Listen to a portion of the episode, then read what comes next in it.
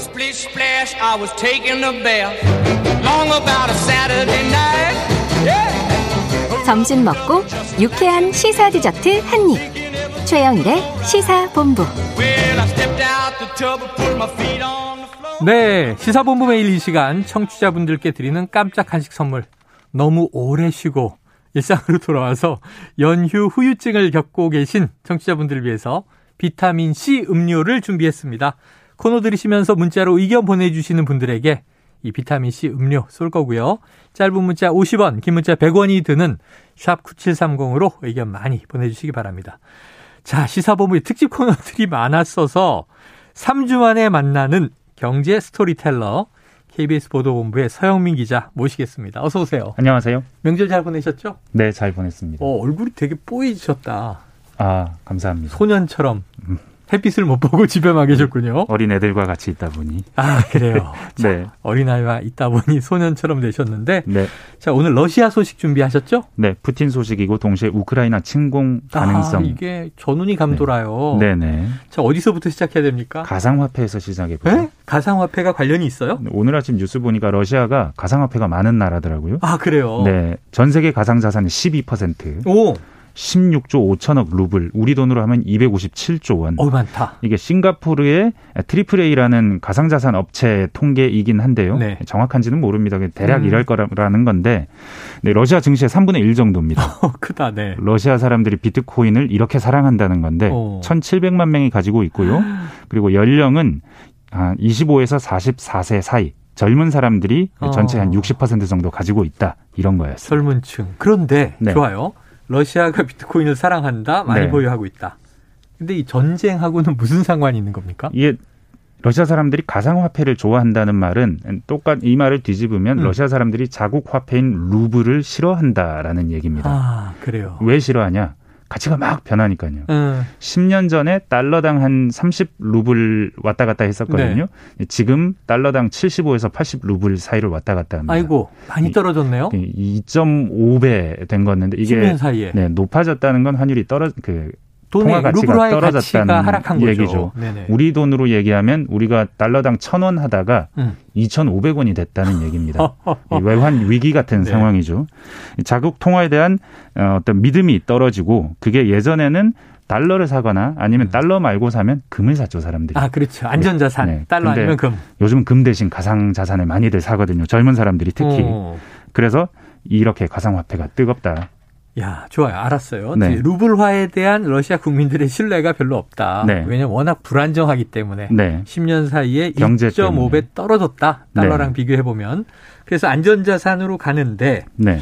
자, 러시아 경제는 왜 이렇게 지금 불안정한 겁니까? 이 2013년에 러시아 1인당 GDP가 16,000달러 정도 됐습니다. 네네. 꽤 됐죠. 원유를 수출하는 나라니까. 않는데요. 네. 중진국 정도로. 2015년에 9,000달러가 됩니다.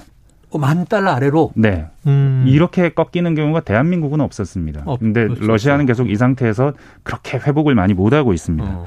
이게 지금 러시아가 군사력으로 미국도 EU도 우습게 보니까 큰 나라인 것 같지만 네. 땅덩이도 굉장히 크고 네. 인구도 1억이 넘으니까 음. 특히 막 EU 같은 경우는 러시아 천연가스 때문에 꼼짝도 못하는 것 같으니까 뭐 밸브 잠근다 그러니까 네. 지금 난리잖아요. 큰 나라 같은데 경제 규모는 그렇지 않습니다. 그래요. 그렇게 원유가 많이 나는데도 우리나라보다 경제 규모가 작습니다. 경제 규모가 러시아가요? 네, GDP가 우리가 10등이고요. 러시아가 11등입니다. 오, 작년에. 바로 아래네요. 네. 어. 게다가 쓰는 통화 루블 못 들어봤잖아요. 기축통화도 아니고. 네, 글로벌 시장 영향을 많이 받는데 예. 글로벌 긴축이 있을 때마다 루블은 폭락을 하거든요. 음. 게다가 원유를 제외하면 제대로 된 수출품이 없습니다. 음. 이런 나라를 보통 국제 경제에서는 신흥국, 그 자원 의존 신흥국이라고 부릅니다. 아 그러면은 러시아가 네. 경제 대국이 아니고 네. 신흥국에 불과하다. 네. 아, 러시아 상품이 전 원유 말고 또 관광 가면요. 네. 인형 안에서 인형 나오고 아, 인형. 뭐 나무로 만들어서 얼마 안 네네. 할걸요. 아 그, 그렇죠. 그게 또 공산품이라고 하기에는. 네. 자 러시아가 어, 생각보다 지금 듣고 보니까 이게 경제 대국 아니고 신흥국. GDP 규모도 우리보다 아래다. 자 네. 경제는 그렇다고 치고 네. 지금 이제 우크라이나 침공 때문에 러시아와 전운이 감도된 거잖아요. 네네. 이게 이렇게 끌고 가려고 하는데 경제 얘기를 이만큼 쏟아내셨는데 네. 어떻게 연계를 지으시려고? 그러니까 경제 규모가 크지 않고 네. 국제 경제에 많이 의존하고 있고 휘청휘청하는 나라이기 때문에 불안정하고. 이런 경제적 차원에서 보면 음. 우크라이나에 침공할 전면적인 침공을 할 가능성은 그렇게 크지 않다라는 얘기를 하려는 거죠. 아, 예. 경제력이 뒷받침돼야 네. 전쟁도 치르는 건데. 네. 자, 그런데 이제 푸틴 대통령 굉장히 짜르 같은 모습을 보이고 있죠. 네. 경제랑 무관하게 좀 독재자 스타일 내지는 권위주의 리더십을 발휘하는 지도자다 보니까 네. 한번 우리는 위상을 딱 보여주기 위해서 네. 주먹을 휘둘러야 된다라는 전쟁 가능성. 그래서 높은 거 아니에요? 그렇죠. 푸틴의 리더십 스타일이 2014년에 그 크림 반도를 병합할 크림 반도를 때 점령했잖아요. 정말 그런 거였죠. 그래서 전 세계가 지금도 걱정을 하는 거고 음. 그렇긴 한데 근데 경제가 완전히 뒷받침이 안 되는데 이를테면 네. 경제가 산산조각이 나고 경제 위기가 와서 구제금융을 신청해야 되는 상황이 온다면 어, 그런데도 불구하고 철권 통치를 할 수 있을까? 네. 그럴 수 있는 나라가 많지는 않을 것 같다. 아. 우리는 너무 가까운 곳에 그런 나라가 하나 있기 때문에 네네네네. 보고는 있지만 세계적으로는 그렇다. 우크라이나 침공하면 어떤 일이 일어날지를 한번 생각해 봐야 네네. 되는데 일단 서방에 우크라이나가 무기를 계속해서 지원하고 있습니다. 돈도 음. 되고 있고요. 직접 병력 지원 가능성은 제한적이지만 전쟁이 나면 이런 무기하고 자금은 계속 지원을 할 겁니다. 서방의 무기와 자금이 네. 반 러시아 군에게 지원된다.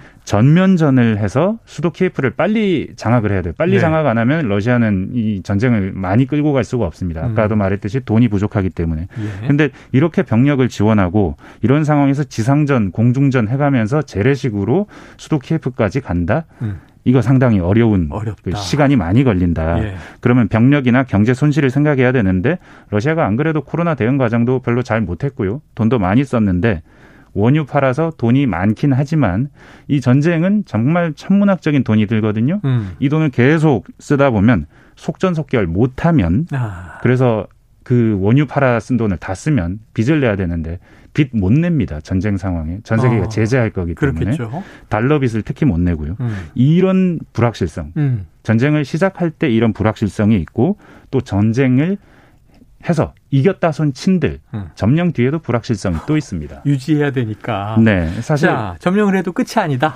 크림반도는 쉽게 장악을 했죠. 그랬죠. 투표하면 96%가 러시아 병합을 찬성했었거든요. 아, 나머지 우크라이나는 다릅니다. 다르다. 특히 수도 키예프 여기는 예, 예. 서방으로 가고 싶어 하고 음. EU 가입하고 싶어 하고 나토 가입하고 싶어 하기 때문에 이 사람들이 2014년에도 목숨 걸고 거리로 나와서 대통령을 끌어내렸거든요. 어. 정말 우리나라 광주보다 더 많은 사람들이 죽었는데도 어. 계속해서 거리로 나온 사람들입니다. 어. 센 사람들이에요. 이 사람들을 뭐 식민지 시대처럼 이렇게 강제력으로 이렇게 누르려고 하면 어. 경제적 비용이 엄청나게 될 겁니다. 경찰이랑 군인이 엄청 많아야 될 거거든요. 음. 그거 감당할 수 있겠느냐.